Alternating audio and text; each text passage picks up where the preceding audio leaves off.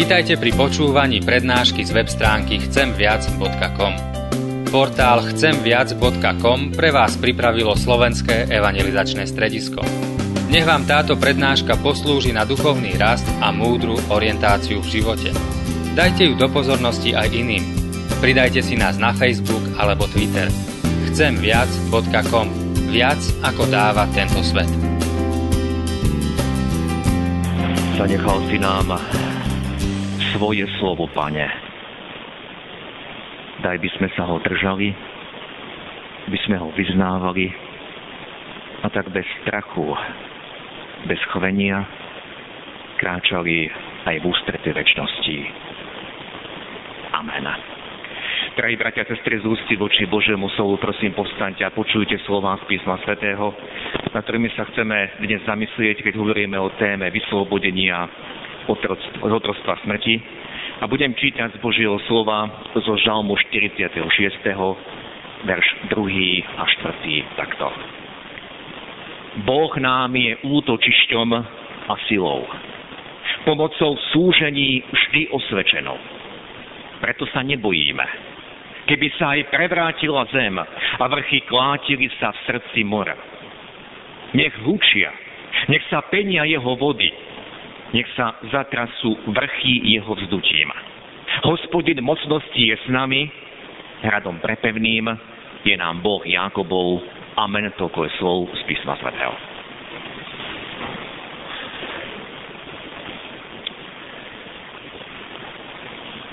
Drahí bratia a sestry, už som spomenul, že minulú nedeľu sme počuli z úst pána Ježiša slova nebuďte ustarostení, ustráchaní, o to, čo budete jesť, čo budete piť a čím sa budete odievať.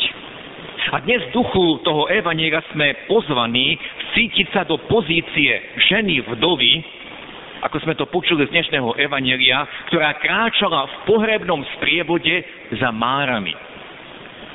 Na tých márach ležal jej mŕtvý jediný syn. Smrť jej najskôr vzala manžela, nevieme ako dávno, a potom jej vzala syna. Stratila úplne všetko. Stratila tých, ktorých najviac milovala a okrem tejto obrovskej straty sa pred ňou otvorili existenčné otázky.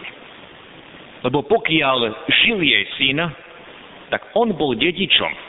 Aj keď ešte nebol tento syn dospelý, nikto nespochybňoval jeho právo na dedičstvo. Ale smrť jediného dediča robila otáznou celý majetok, ktorý zostal. Žena vtedy nemohla byť vlastníkom domu ani pôdy. A teda súd jej musel prisúdiť, prisúdiť ten majetok spolu s tou vdovou niekomu najbližšiemu, najbližšiemu príbuznému, ktorý mal postarať sa, právo, aby sa postaral o vdovu a o jej nezaopatrené, najmä teda dievčatá, neboli to synovia, alebo boli to dievčatá, ak by ich mala. Kto ste čítali biblickú knihu Rút, takýmto spôsobom sa Rút a jej svokra Noémy stala súčasťou rodiny Boaza. Ale veľmi dobre vieme, že v praxi sa stávalo, že sudcovia boli nespravodliví, sudcovia boli podplatiteľní a stávalo sa, že príbuzný, ktorý podľa práva mal zediť majetok, potom nebohom, predsa si nemusel splniť svoju povinnosť, aby sa postaral o vdovy a o siroty. A často práve vdovy a siroty končili na ulici. Možno pre takúto nespravodlivosť sa dožadovala svojich práv aj vdova u sudcu z podobenstva pána Ježiša. To podobenstvo nesie názov podobenstvo o bezbožnom sudcovi. Chodila za ním deň čo deň a domáhala sa svojich práv. Myslím, že aspoň trochu sa dokážeme teraz cítiť do rozpoloženia onej vdovy. Dvakrát pri svojich najbližších sa stretla so smrťou a čakala ju neistá budúcnosť.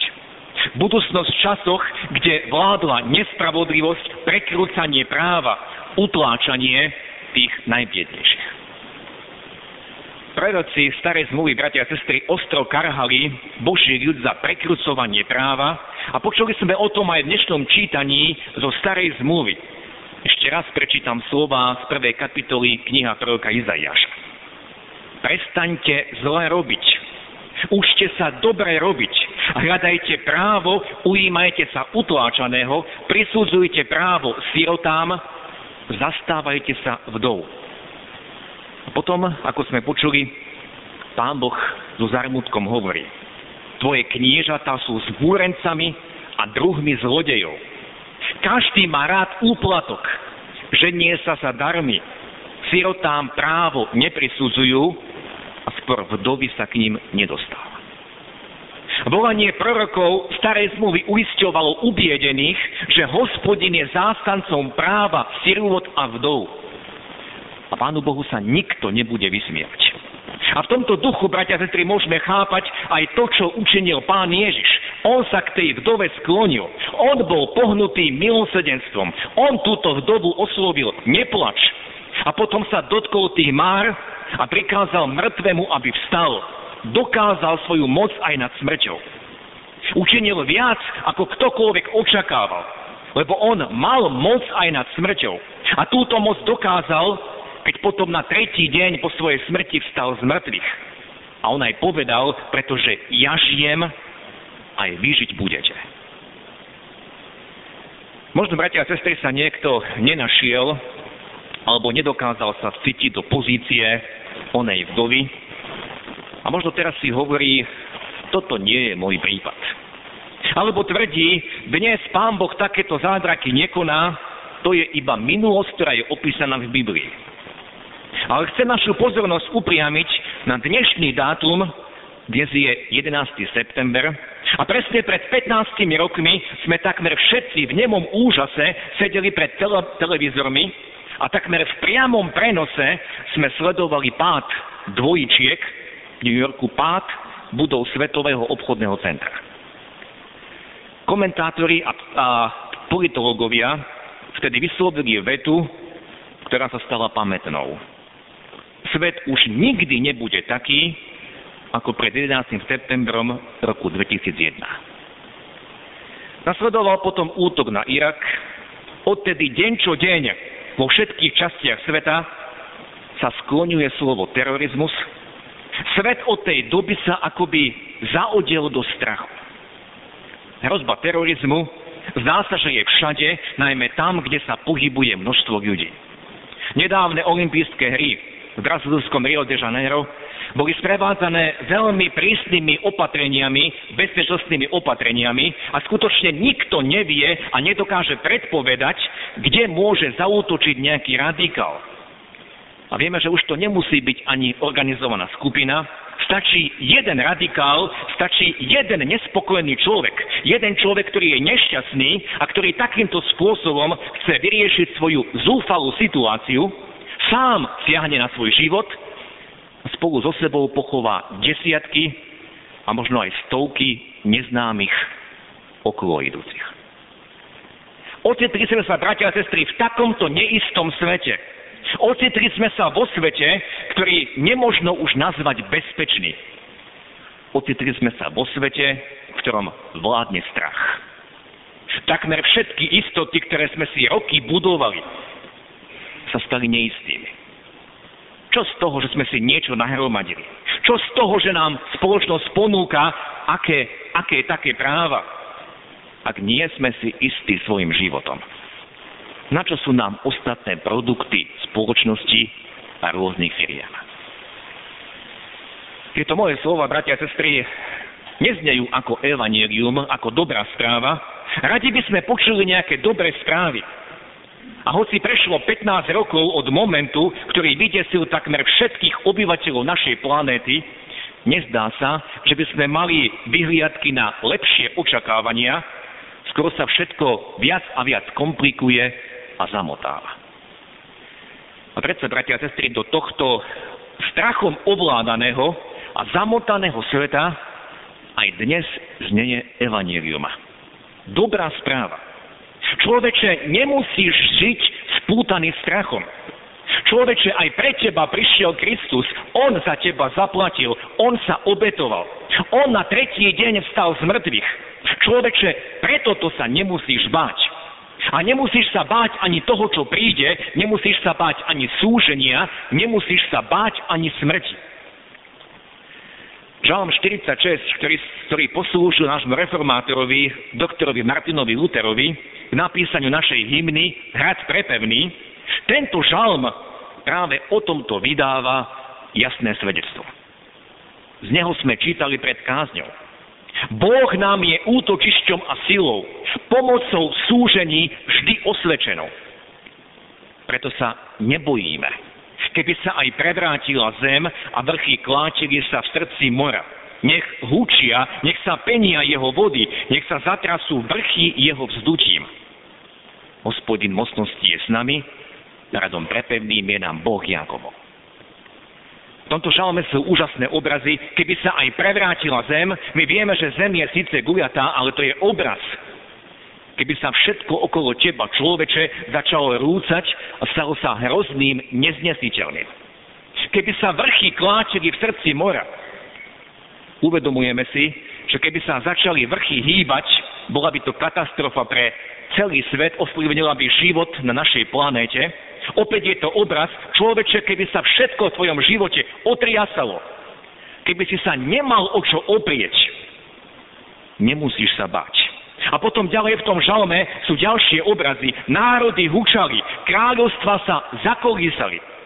Jedno z tých novodobých zakolísaní národov sa udialo práve pred 15 rokmi. A prežili sme aj mnohé ekonomické zakolísanie národov. Tento rok opäť bolo veľké zakolísanie politiky a ekonomiky, keď bolo rozhodnutie o vystúpenie Británie z Európskej únie. Tento žalm, bratia a sestry, vyjadruje svedectvo autora, písateľa. Keby sa čokoľvek dialo, či je to v mojom osobnom živote, či je to v mojom okolí, či je to v mojom národe, či je to celým svetom, keby sa čokoľvek dialo, nemusím sa báť. Lebo viem, že hospodin mocnosť je s nami. Boh nám je útočišťom a silou, pomocou súžení vždy osvedčenou. Ja sa pýtam, bratia a sestry, je toto aj našim vyznaním? Je toto aj mojim vyznaním, mojim osobným vyznaním?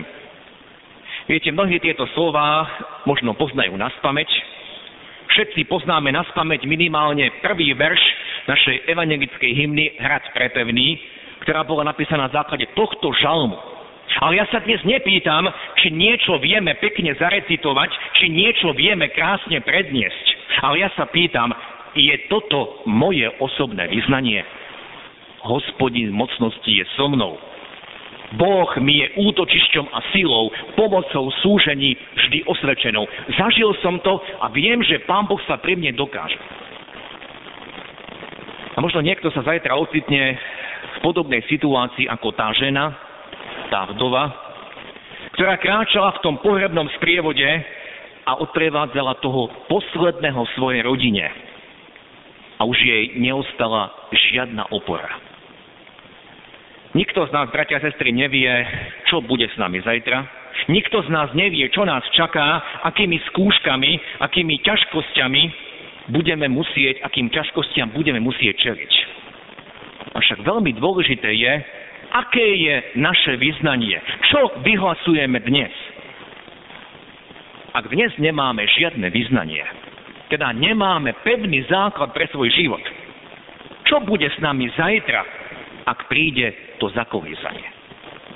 Alebo ak dnes máme v svojom srdci vyznanie, ktoré je možno zlé a špatné, ak vyznávame možno len nejaké hlúposti, pomôže nám to zajtra? Keď zajtra príde zakolísanie, keď zajtra prídu nečakané otrasy, keď zajtra príde trasenie vrchov, budeme sa mať k čomu vrátiť? Áno, nikto nám nemôže zaručiť, ako obstoje zajtra, keď na neho príde nejaká nečakaná alebo ťažká skúška. Ak by sme sa chceli zaručiť za seba, tak by sme sa podobali učeníkovi Petrovi, ktorý sa bil v prsia a hovoril, pane, som hotový ísť s tebou aj do vezenia, aj na smrť. A my veľmi dobre vieme, čo Peter urobil za niekoľko hodín. Nedokázal sa priznať ku Kristovi a povedal trikrát, ja toho človeka nepoznám. A preto hovorím, nikto z nás sa nemôže zaručiť, ako obstojí zajtra. Ale v tom je dôležitosť toho, čo dnes vyznávame, čo dnes vyznáva moje srdce a moje ústa. Ak dnes vyznávam hlúposti, ak dnes sa iba zabávam, zajtra v ťažkej životnej skúške mi tá dnešná zábava, vtipkovanie a hlúposti nič nepomôžu. Ale ak dnes vyznávam Božie slovo, ak dnes vyznávam napríklad Žalom 146, hospodin mocnosti je s nami, ak sa dnes v tomto utvrdzujem, ak zajtra príde niečo ťažké, ak zajtra príde niečo ťažké do môjho života a vieme, že 11. septembra pred 15 rokmi minimálne 3000 rodín z celého sveta tam stratili niekoho svojho blízkeho. Ak zajtra príde niečo ťažké, tak Duch Svetý mi môže pripomenúť to dnešné vyznanie. A teda mám sa k čomu vrátiť. Mám oporný bod. Preto som, bratia a sestry, položil tú otázku, čo je dnes mojim vyznaním. Nie to, čo je naučené, ale čo je vyznanie môjho srdca. Čo je dnes mojim vyznaním, lebo neviem, čo ma čaká zajtra. Napokon sa, bratia a sestry, ešte na chvíľu vráťme k slovám, ktoré sme dnes počuli ako dnešnú epištolu. Apoštol Pavol napomínal kresťanov Filipis, aby aj bez jeho prítomnosti držali sa Evanielia. A tak moji milovaní, ako ste vždy boli poslušní, nielen v mojej prítomnosti, ale ešte viac teraz v mojej neprítomnosti, s bázňou a trasením konajte svoje spasenie. S bázňou a trasením konať svoje spasenie, to neznamená bojte sa, to neznamená, žite v strachu, keď neviete, čo bude s vami zajtra a keď neviete, čo bude s vami na poslednom Božom súde. S bázňou a trasením konajte svoje spasenie, znamená, Kristus vás zachránil. A teda držte sa pevne tejto záchrany. Bojte sa pustiť tejto záchrany, tohto pevného oporného bodu. Pevne sa ho držte za každých okolností. S bázňou a trasením konajte svoje spasenie, nepochybujte o tom, aj keby vám hrozilo zúfalstvo, keby vás všetko na tomto svete opustilo. Potom sme počuli, všetko činte bez reptania a bez pochybovania. A tie pochybnosti prichádzajú, budú prichádzať. Tie pochybnosti sami zo seba nedokážeme premôcť a preto nám bolo dané Božie slovo aby sme sa pevne tohto slova držali, aby sme Božie slovo vyznávali nad sebou. A potom nám Duch Svetý v konkrétnej chvíli, keď to budeme potrebovať, potom nám Duch Svetý pripomenie to Božie slovo. A preto je dôležité, čo dnes vyznávame, čomu dnes veríme. A potom Apoštol Pavol opísal realitu sveta, realitu sveta, v ktorom žijeme a hoci Pavol žil pred 2000 rokmi, musíme povedať, že tá istá realita je tu aj dnes.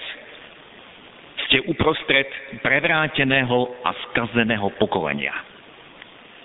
Či je to už nevymožiteľná správa, bolo to aj vtedy, je to aj dnes. Ste uprostred prevráteného a skazeného pokolenia, hovorí Pavol. A nedajte sa týmto strnúť, nedajte sa týmto ovplyvniť. Neklesnite na úroveň ako žije svet okolo vás. Ale uprostred tohto prevráteného sveta sviete ako jasné hviezdy vo vesmíre. A napokon Pavol, kresťanom vo Filipis, napísal aj o svojom konci. Že tuší, že bude obetovaný a tým tušil svoju mučenickú smrť, lebo tento list do Filipis písal z väzenia. A tie riadky, keď písal o svojej smrti, nepísal v strachu, nie ako zúfalec, nepísal to v pochybnostiach, ale naopak Pavol to písal paradoxne v radosti. A keby som mal byť aj obetovaný ako žertva v službe vašej viery, radujem sa spolu s vami a radujem sa so všetkými. Aj vy sa radujte a spolu sa radujte so mnou. Štyrikrát, keď hovorí o svojej smrti, štyrikrát opakuje slovo radosť. Hovoril to preto, lebo Pavol vedel, kam putuje. V tomto istom liste vyznal, naša odčina, naša domovina je v nebesiach.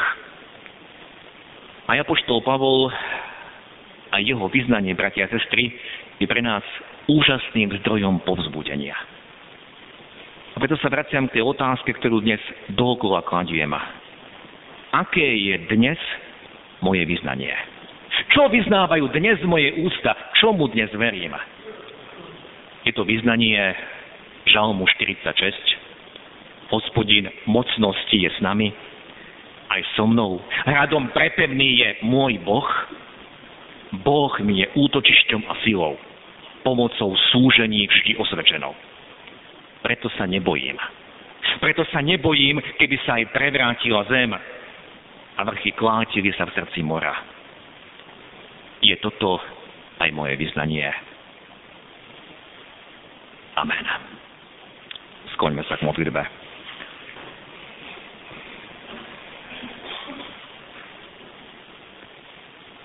Náš dobročivý Pane a Bože,